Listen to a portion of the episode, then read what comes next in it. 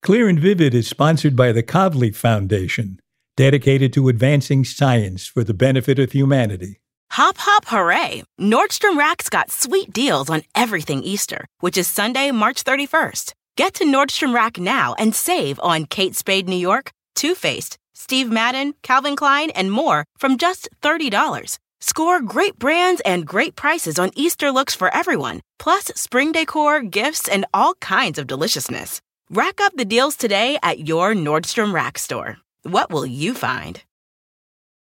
In a fast paced world, every day brings new challenges and new opportunities. At Strayer University, we know a thing or two about getting and staying ahead of change.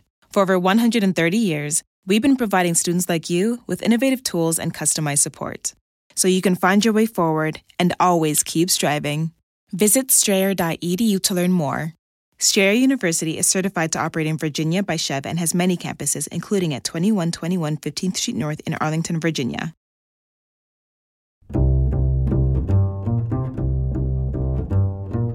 I'm Alan Alda, and this is Clear and Vivid conversations about connecting and communicating.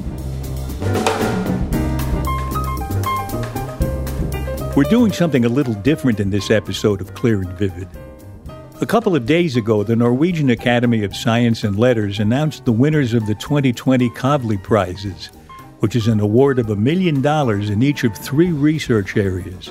The very big, astrophysics, understanding the universe, the very small, nanoscience, down in the world of atoms and molecules, and the very complex, neuroscience, the study of the brain and nervous system.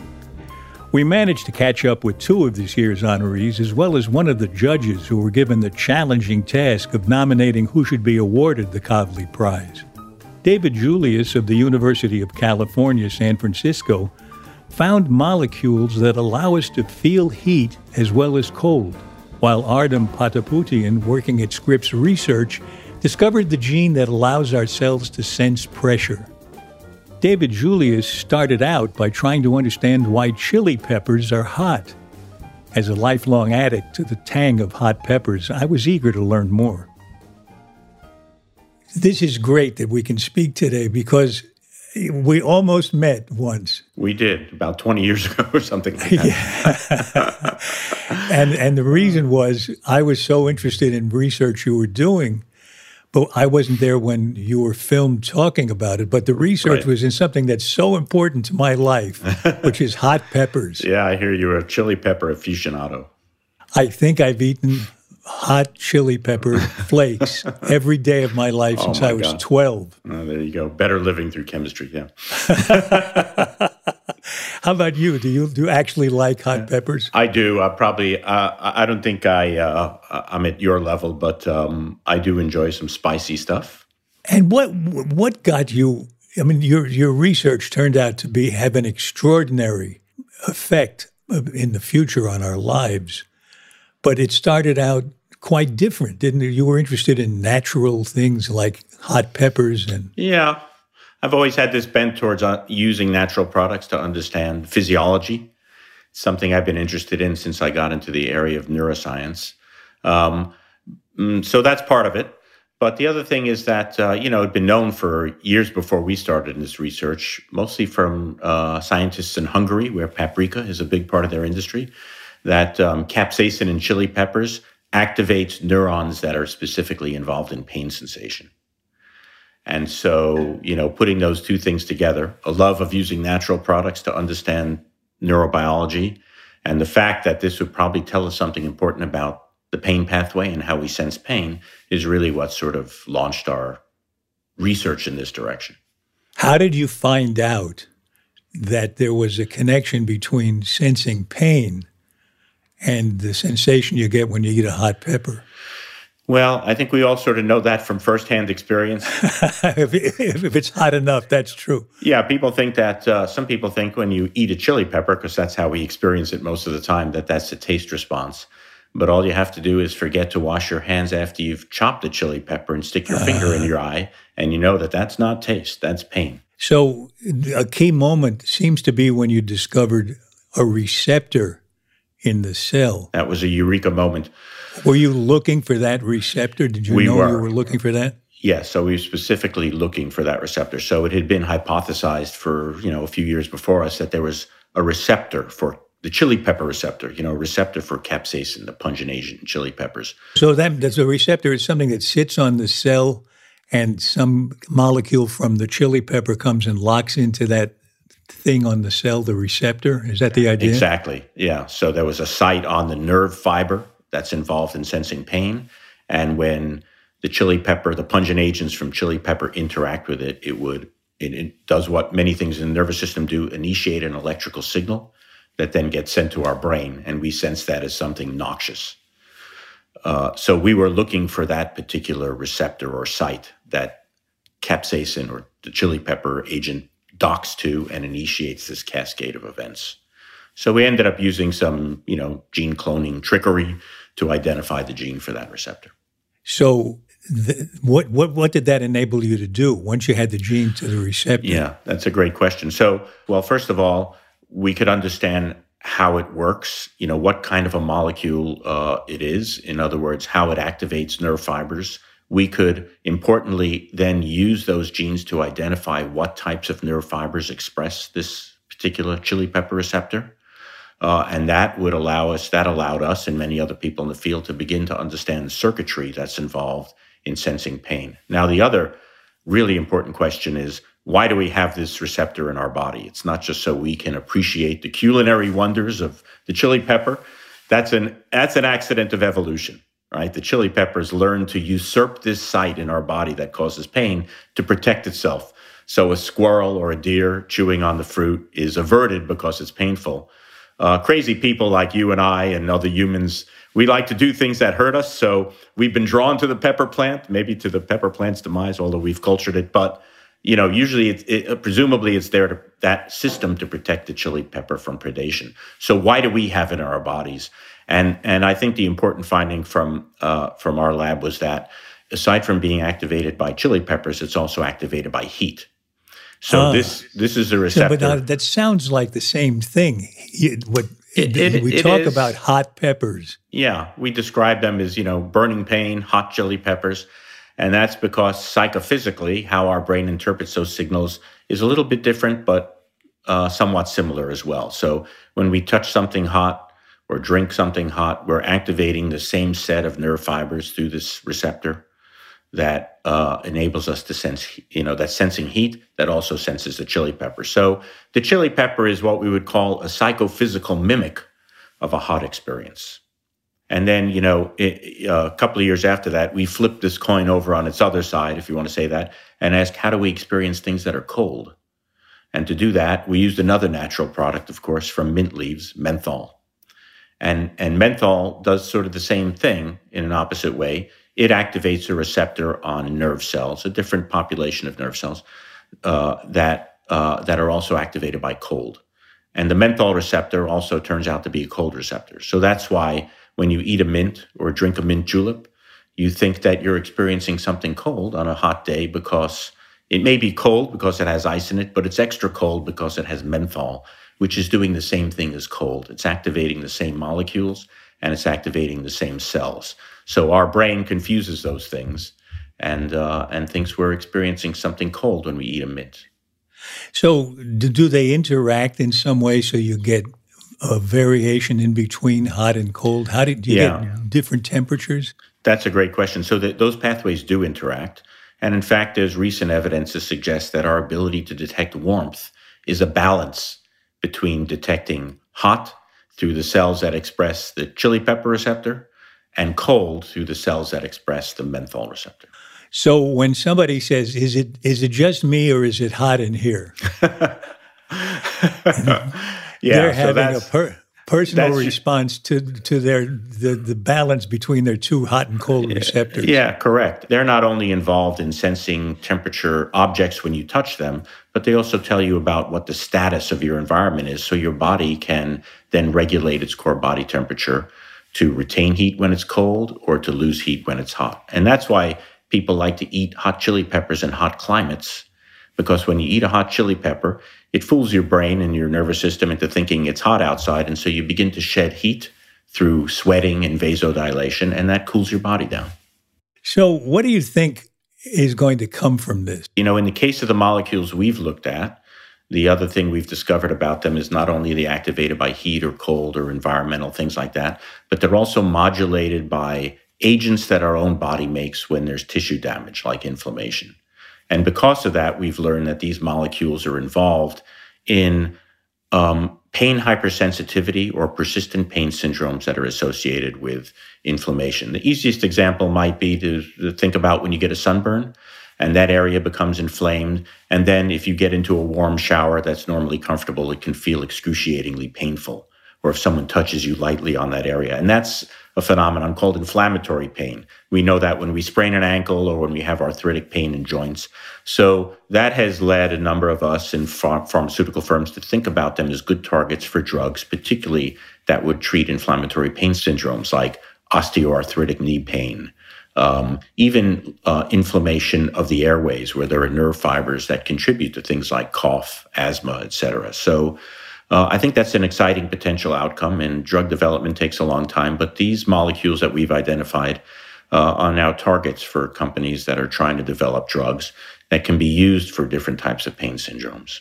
Uh, what about chronic pain? I've, I've heard it described as the other epidemic. It's so yes, so present well, in our society. Well, we know that you know that's really been brought home by the whole recent focus on the opioid epidemic. And, um, you know, chronic pain does affect a lot of people. I mean, many of us in our lifetime will experience debilitating lower back pain or migraine pain or, you know, all of these things that, or visceral pain, meaning things like irritable bowel syndrome or inflammatory bowel disease. So, the problem, for example, with opiate receptors is that they're present on many, many neurons in the nervous system. So when you take morphine or another opiate, you're not just affecting neurons that are involved in pain sensation, but you're affecting neurons that are involved in breathing, in gut motility, in emotional states, et cetera, because those receptors are present in many, many places. And, and that's sort of the root of side effects because the drugs, you know, morphine and other drugs, act not just on the pain pathway, but on so many other aspects of human physiology. And the molecules that we work on, they are expressed in other cells, but they're expressed most prevalently in neurons that are involved in pain sensation. So this the, the strategy here was, you know, the hope that they would be more specific targets for drugs and that if you could target them specifically, there would be fewer side effects on other types of tissues and cell types. You said it was a eureka moment when you got the receptor. What, yeah. what, what was that day? Was it one day in which it happened? You said we got it. What uh, was that like? Yeah, sort of actually. Well, you know, there's always work leading up to it, and there were many failures before that. Um, but there was one moment when, uh, and I, I think you, uh, you, you met this person at least uh, electronically when we did the initial segment of this, Michael Caterina, who's now a professor at Johns Hopkins, who was the fellow in my lab doing this research and we had been he had developed this screen to be able to identify this gene. And then one day he said hey come into the dark room where we had this microscope where we were using this device to try and find the gene. He said i want to show you something. And he showed me this little movie of these cells responding to capsaicin from chili peppers. And at that moment we knew that we had uh, at, at least that we were on very firm footing to identifying the gene for this receptor. Well this is wonderful. Before we go I want to congratulate you on becoming a Kavli Prize laureate. Thank you. And it, I, am wondering about that day in your life too. How did you find out that you were? Uh, I received a phone call from the president of the Norwegian Academy of Sciences. And did you know you might be considered? Uh, well, uh, I guess it was a possibility because our work's been exciting, but uh, you know, there's so many people who have done beautiful, beautiful science and that have been impactful, you know, in all fields, but uh, neuroscience as well. And so it's always a possibility. But, you know, you're one of many, and uh, I have many fantastic colleagues who deserve similar recognition. So uh, I'm a lucky guy, but uh, could have easily been somebody else and, uh, and will be in the future. And, um, you know, we're part of, I mean, the great thing about science is you're part of this amazing international community. Uh, I see it as an antidote to um, closed borders and all those kind of things that people think about these days. And, um, you know, being a scientist lets you live in the full world and have friends all over the world who share information and collaborate. And so I have a lot of colleagues who could equally well have, uh, have gotten an award like this and, and, and will. And so, you know, I'm, it's a humbling thing and I'm very grateful for it. Um, it's wonderful for my lab and for my institution. You know, everybody's very proud of that. And, you know, it's really the people in my lab who've done this work. I've been privileged to have some unbelievably talented people in my group uh, who now many have gone off to start their own labs and have their own scientific persona. And, you know, that's the other big joy in this, aside from making discoveries, is, um, you know, being a mentor and having a legacy of people who you've worked with. And that's, that's just a great thing. That's great. Thank you so much for being with me in this this Thank you. talk about your fascinating work. Thank you, Alan. It was great to meet you. Maybe one day in person after this virus passes. I feel like we've had a meeting. yeah. Thank you.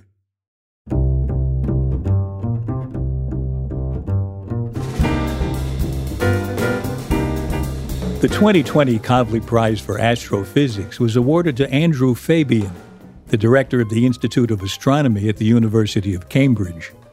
Andy is a pioneer in using X ray astronomy to study some of the most violent happenings in the universe, something he's been doing since he was a PhD student and launched a rocket above the atmosphere to get a 15 minute glimpse of those violent and mysterious events. The Kavli Prize citation singles out his work on perhaps the most mysterious objects of all black holes. And after talking with Kip Thorne a few days ago about colliding black holes, I really wanted to know more about them. What they're doing there, lurking at the center of our galaxy and apparently most others.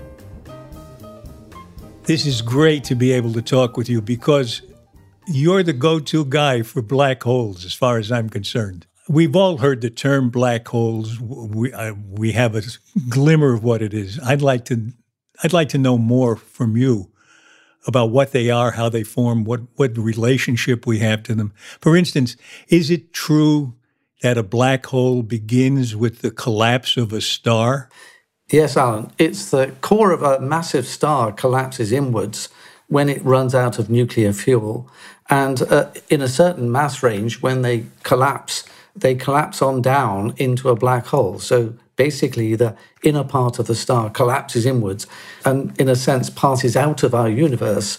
Um, the mass is still there, but we cannot see into it. My impression is that it's so massive, it's this, it, it exerts a gravitational pull on things nearby, and they get drawn toward it, and then they start circling around it as they're drawn more and more into it, right? It's going to be incredibly fierce activity down there as the material swirls around the black hole, you know, funneling down into the black hole itself. It gets extremely hot, gets up to temperatures of a million degrees, for example, and it also is intensely bright and luminous.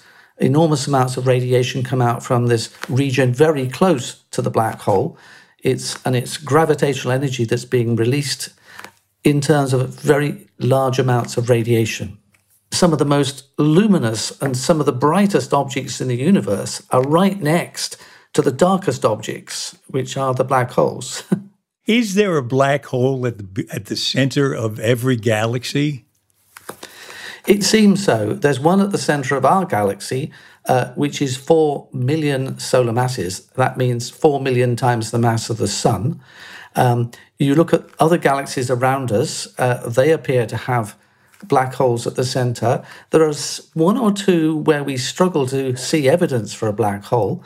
The black holes are very difficult to see because they're black and holes.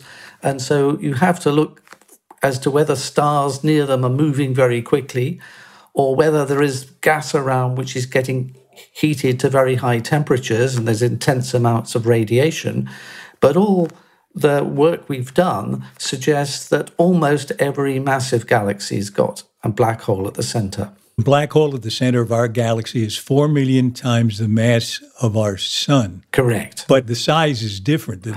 The size of the black hole is not that different from the size of our sun, but its mass is 4 million times the mass of the sun. So, in some way, does the galaxy find itself controlled by the black hole at the center of it?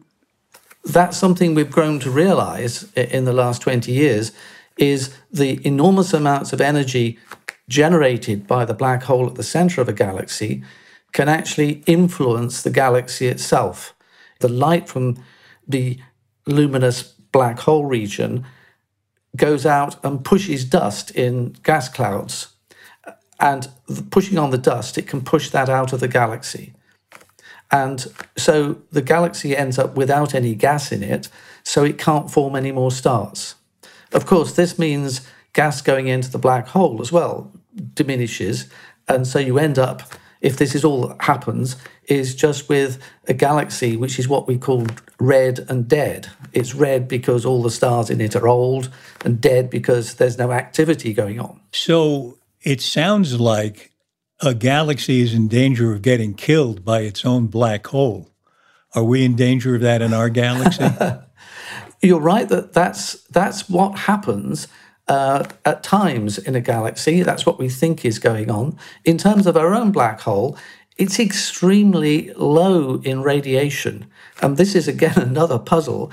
There's lots of gas near the middle of our galaxy, but there's not much of it falling into uh, uh our own black hole. So there's something so uh, intimately connected in terms of the black hole and the galaxy around it. Do black holes cause the beginning of a galaxy, or do they somehow form after a galaxy has begun? That's a very important question. I would say we don't know the answer to. Um, we think that black holes grew from stars with masses of, say, 100 times the mass of the sun, which collapsed in the past. Um, that's how we think it happens. Another possibility is you form the gas collapse and the galaxy forms at the same time as a fairly big black hole. It's always nice to bring this image home somehow. The black hole is a fascinating thing, but it's way out there. It, it affects us on a time span that we'll never experience. But you said once something about it, the black hole is so powerful that if you could get a very, very small one and put it in your gas tank, you'd get really good mileage. Indeed. If you put a, a, sort of gallon of petrol as your fuel going in, uh, forget about the chemical energy in the petrol, you would actually get enough energy to make your car go um, a billion miles. And uh, I don't think you're going to do that in your lifetime. no. No. Well, first of all, wouldn't the person in the back seat get sucked into the gas tank along with? well, any sort of black hole we can envisage making, it will have very strong tidal forces around it, and I, I, I don't think we know of any way of making black holes like that. So, I think, unfortunately, laboratory black holes uh, are not going to be around for a long time. How did you get into this whole field? What what urged you to study black holes the way you do? Ah, to start with, I um, I was very keen on astronomy when I was a child. Um, but uh, when I had got my first degree, which is in physics, I decided I wanted to do space physics, something to do with space and uh, particularly space astronomy. So I went and joined a group that was doing X ray astronomy. And uh, I ended up uh, making apparatus that went on a couple of rockets, uh, so called sounding rockets. Uh, they go up about 100 kilometers and uh, vertically and come back down. But you get yourself something like 15 minutes at the top where your detector can be exposed to deep space. And we can do X ray astronomy like that. And I was looking at a general X ray glow that comes from the sky. And we now know that general X ray glow from the sky comes from the all the accreting black holes in the universe. You know what interests me about this is you're learning about the universe, the birth and death of galaxies, the nature of black holes. None of that at the moment seems to affect any of us in our personal lives, except the pleasure of understanding, of finding things out about nature that are basic.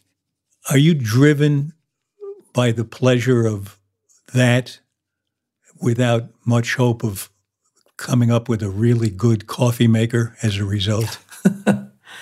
I, I really like uh, curiosity driven research. That's essentially what astronomy is. We're driven by curiosity, and uh, there's so much out there to discover.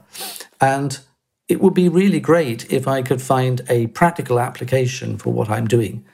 But, uh, you know, that's not the reason I do it. It's not the driving factor for it. And yet, almost all basic research, it seems to me, or maybe uh, maybe that's an exaggeration, but an awful lot of basic research, sometimes taking fifty or hundred years, produces a surprising new practical application.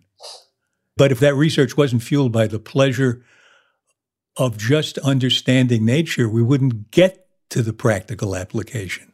You've said it. Yeah, that exact exactly right. Uh, by actually going out and just following your curiosity and, and doing what you can, uh, you stumble over things. And I believe strongly in serendipity in science. Um, as Louis Pasteur called it, uh, serendipity is uh, chance favors the prepared mind. If you're prepared for something coming, then you know you might recognize it. And uh, that's a lot of what we, we're doing. We're really trying to push physics to the limits. What we're doing in looking at black holes is pushing physics to the limits.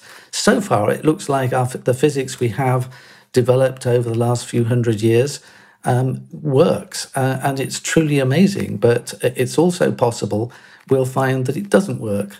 And uh, there are still many things out there uh, for example, dark matter that we just don't understand. And trying to understand these things uh, is continually pushing us into new ways of doing things. Well, I sure have enjoyed speaking with you, and I look forward to those new discoveries you and others will come up with out of your sheer curiosity. Thank you, Alan. Congratulations on being awarded the Kavli Prize. It's it's very exciting. Do you do you remember where you were when you when you got the news? Yes, I was in this house. I wasn't in, lockdown. so that was a nice call to get. It was very wonderful and very exciting. Yeah.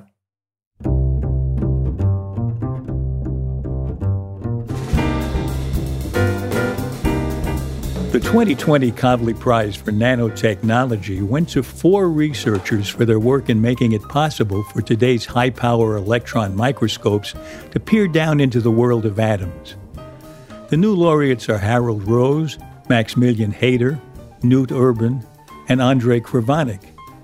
Awarding four scientists in one category was a first for the Kavli Prize and it was the result of a long and lively debate among the members of the Nanoscience Prize Committee. So we thought it would be fun to talk to a member of that committee to find out both why the work of the four prize winners was so important and how the committee made its decision. Here's Susan Coppersmith talking to me from Sydney, Australia, where she's the head of the School of Physics at the University of New South Wales. This is great. Thank you for talking with me about this. Oh, thank you for uh, talking to me about this too. Yeah, it's really exciting. You know, I'm one of those people who thinks I know a little something about nanotechnology. I think probably because I mainly understand what the word nano means. but that's a, it's it starts to end there. But how tiny is the scale? A nanometer, which is um, it's about ten times the size of an atom. Uh, human hair is sort of a uh, probably 100 nanometers. And so it's like much smaller than the width of a human hair. It's the size of the atoms in materials, the way they're put together. And that's why it's so important. So now let me ask you why can't we just take a picture with light of an atom? Oh, because the, the, the what happens is that the light is waves. And actually, all these things we're using the waves. And the wavelength of light is about this uh, is is half a micron, which is you know 500 nanometers, and so the light just is too big. It's sort of like I'm trying to think what's a good analogy.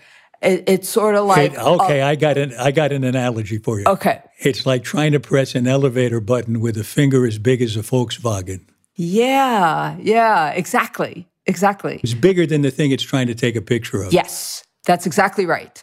And so then the idea was, well, we need something where the wavelength is smaller. So electrons have the right wavelength and they they can be controlled easily uh, with electric fields. And so that was the principle behind the invention of the electron microscope. So we were able to do that, I think I read in 1931 using electron beams. What was wrong with that? Why couldn't we? Why was something done so many years later that wins a prize now? Oh, it's because the lenses for electrons were prone to what's called aberration, which is just another way to say that that they focus in different places at different you know different parts of the lens focus at different places. So when you try to take an image you can't get the whole thing in focus at once. So i think at the beginning people didn't realize how hard of a problem it was. Because they figured oh okay well we'll just keep correcting the aberrations. But but it turned out that you know 50 years went by more and uh, people hadn't figured out how to correct the aberrations in electron microscopes so I, I think I get how you focus a light beam. You use a piece of curved glass, right? Yeah. How do you focus a beam of electrons? The glass doesn't help, right? You do it with electric fields and magnetic fields, and then you have to get them in precisely the right configuration. And it turned out that just the jitter was a big problem. Like you get it all lined up, but then through thermal jitter or somebody sneezes or whatever was a huge problem. So now four people have solved. I, I it sounds like four people have solved different aspects of this problem. Were they working together, or did they work uh, built their work on top of one another at various times?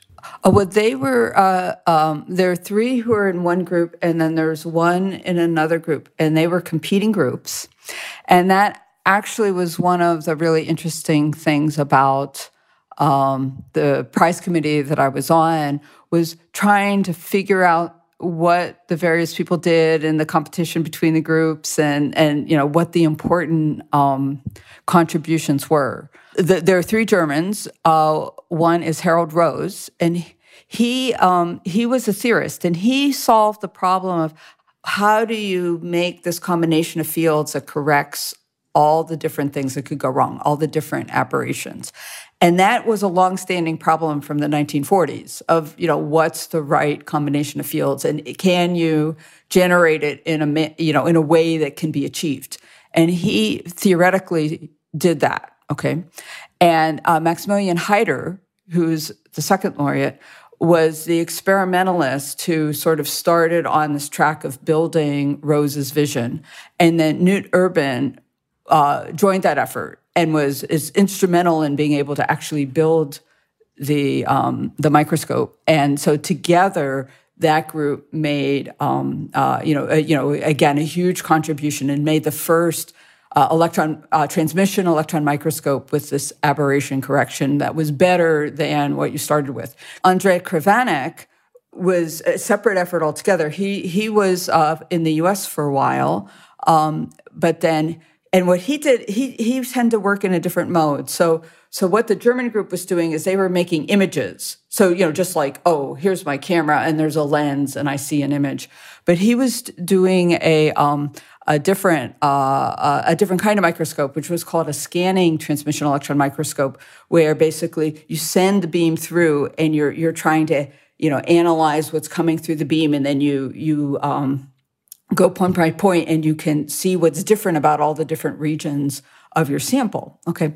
But again, there are huge problems and um, and he solved a lot of these problems in this in this uh, in the scanning mode.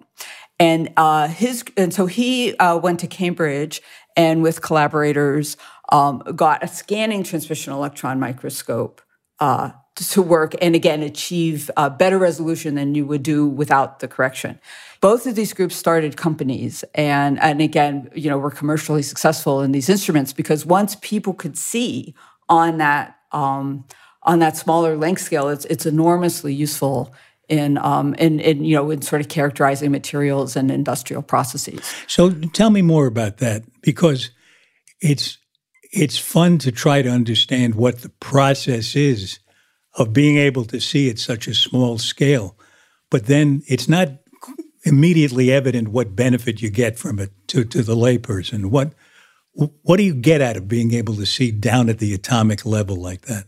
Is it the atomic level? Yes, you can see right at, at this time the um, the resolution of um, of electron microscopes is is, is a half an angstrom, which is you know this you know atomic level for sure. I mean that's the size of an atom, and um, and I think the point is that the that, that again you, you you know things are important on that scale, and and when you prepare something, you don't you don't know what you made unless you can see it. I'm just thinking like you're baking, right? And unless you look in the oven, you don't know if it's done. so, so, it's it's just so fundamental. So another you can can you tell things about how to better put molecules together if you can see them? Oh, absolutely. You know, because again, then, you know, lots of times when you're doing things and the def, you know, if, if, you put it together and it's not quite perfect, and then, you know, you, you, there's the thing you want, like you want it to be strong or you want it to conduct electricity or, you know, they're all the properties. And often, like what's wrong with the material is super important in determining whether it's strong. It'll break at a defect, for instance. And so being able to image and see what it's doing on that atomic scale t- tells you, oh, it didn't work because of this problem that we can fix. So, so again, it's just like the baking. Oh, it's not done. I put in the I put in the toothpick, and it it still had you know it it, it didn't. It, I think know, you got it, the best. It, really helps. you have the winning analogy. The the microscope is like a toothpick. That's great. Yeah. Well, well, when you're baking, but but but you know what I'm saying. It gives you a way to see how it's doing. Were there problems looking for this solution? Were they lining up, waiting to be able to see deep into the nanoscale? Well, I think you know that's the thing. It's like so fundamental that people sort of did other things to get around it. Uh. Um, but but again, it's just when when people saw this, they just said, "Well, we we want one of these." I mean, and and that's the thing about it is that it's been you know really heavily adopted by you know so many um, laboratories trying to you know build new technologies to you know make new kinds of materials and to be able to understand how to get the properties you want atom by atom. You know you know make them and have them actually do what you want. And i think it's so general that you know i we i mean in our thing we have like a list of um, uh, of industries where it's used heavily but but really, it really is just like baking. It would be like saying, well, okay, I made chocolate cake and it was great. The toothpick really helped. there, you know, but then you'd say, well, I bet you it'll work for a pound cake too. Uh, you know, you know what I'm saying? Yeah, it's just yeah, a really yeah. general tool, and, and it's so enabling that that that that was one of the things that um, that that really um, that spoke to us. But the other thing was also the the struggle of you know, it had been a problem that had gone unsolved for long enough that actually both groups had tremendous problems getting the work funded because they said, well, we've been working on this for so long and nothing has worked. So why should we fund you? Because it's not going to work for you either. And then to actually overcome and have it actually work and turn into something important, I really spoke to me as saying this is a really important thing and, and also inspiring to have people who really stuck with it and got it to work. Do you have an example or two of what's been able to happen now, what's been possible, or what's going to be possible because of this new work that's been done on this? So, so one of the examples that we focused on in the committee was uh, the imaging of, of what are called piezoelectric materials. And these are materials that if you put on an electric field, they change their shape. And so they're, they're important for one example of what they're used for or, or what are called actuators. Like you want to, you know, have something and it gets bigger on demand and you apply a voltage, it gets bigger on demand. But these materials tend to form what are called domains. Like you put on the electric field and it doesn't do what you expect like it sort of forms complex structures and if but if we can control that then we would be able to you know do this what's called transduction you know take take voltage and turn it into you know shape change in a really controlled way. And so understanding atom by atom is very important to understanding these domains. And so that's been a huge um, a huge use of the aberration corrected uh, microscope. And it's those and actuators like your car is filled with them because again this idea of like you know you have you know you have electricity and you make things happen you th- make things move so that's one example of a, a, small class of materials that where where it's made a huge difference So, what was it like picking the four people? How hard was it? Because they weren't the only ones who had done work in this field, right? Oh, yeah. No, and also it was harder than it sounds because it's actually a super interesting committee um, because there are a lot.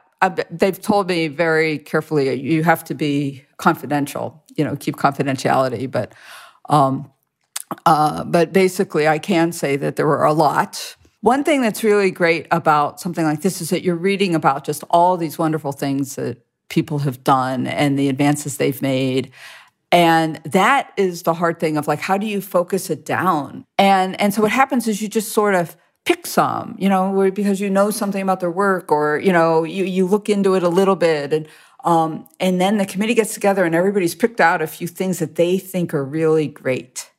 And then and then and then we decide we're going to focus on a few and then there's we call people up and we ask what they think um, we read we read the papers that they've written, and then you investigate some that you don't get enthusiastic about. But then you get some, and you go, "Oh, this is this is such good work." And these are these people are you know just the, there's the creativity, and, and and somehow there's something about it that really speaks to you. But then everybody on the committee has their uh, the proposal of who should get it, right? And so then you fight it out. And that part is actually the most interesting part, where we have these incredible things, and somehow you come to consensus.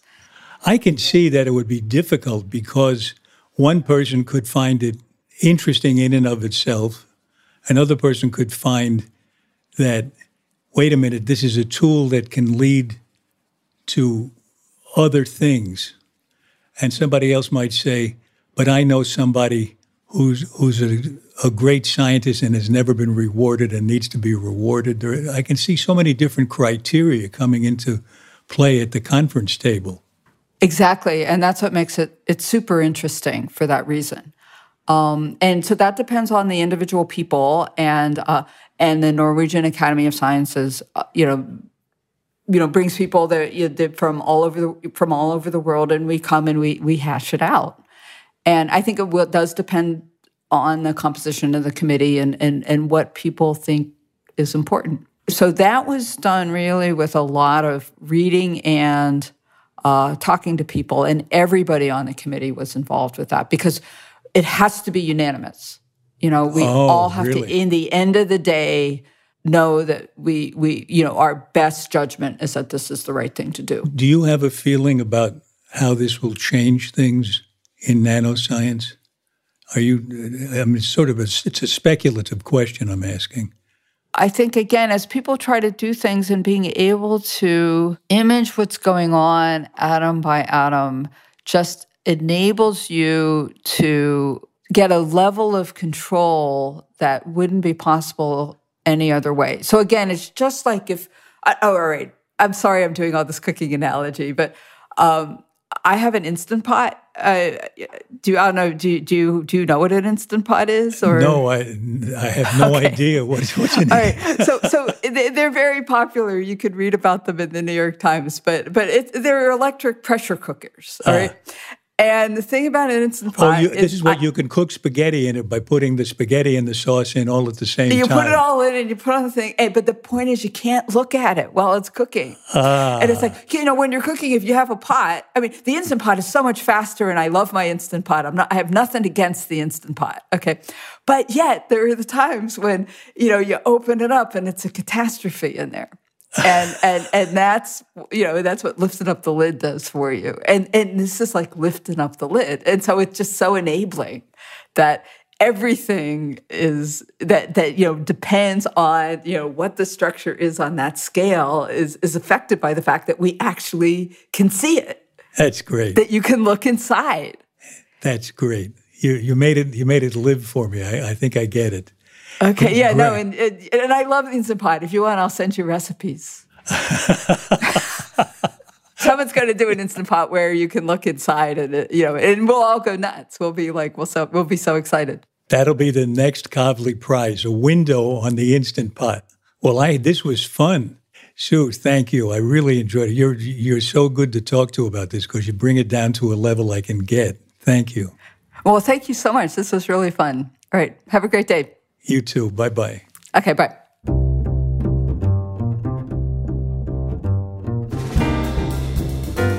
This has been clear and vivid. At least I hope so. My thanks to the sponsor of this podcast and to all of you who support our show on Patreon. You keep Clear and Vivid up and running. And after we pay expenses, whatever is left over goes to the Alda Center for Communicating Science at Stony Brook University. So your support is contributing to the better communication of science. We're very grateful. The Kavli Prize is a partnership between the Norwegian Academy of Science and Letters, the Norwegian Ministry of Education and Research, and the Kavli Foundation. This episode was edited and produced by our executive producer, Graham Chedd, with help from our associate producer, Jean Chimay. Our sound engineer is Dan Dzula, and our publicist is Sarah Hill. You can subscribe to our podcast for free at Apple Podcasts, Stitcher, or wherever you like to listen. For more details about Clear and Vivid and to sign up for my newsletter, please visit alanalda.com. And you can also find us on Facebook and Instagram at Clear and Vivid, and I'm on Twitter at Alan Alda. Thanks for listening. Bye bye.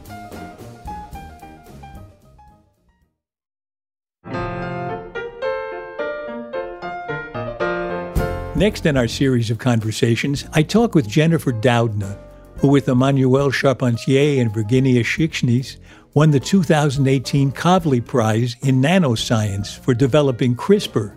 CRISPR is the molecular scissor that's revolutionizing medical research. I think that, you know, what we'll see in the next, say, five years is going to be, you know, some really exciting science that shows us how gene editing can, in fact, have a profound impact on diseases that up until now have had no therapies, you know, no real, real treatments, much less uh, a cure. Jennifer Doudna and the power of CRISPR. Next time on Clear and Vivid.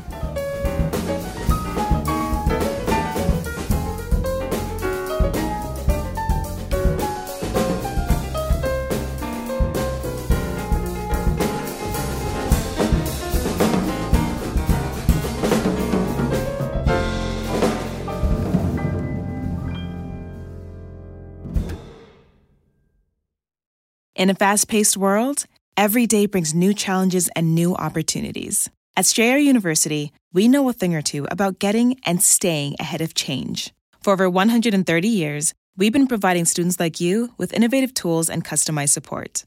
So you can find your way forward and always keep striving. Visit strayer.edu to learn more. Strayer University is certified to operate in Virginia by SCHEV and has many campuses, including at 2121 15th Street North in Arlington, Virginia.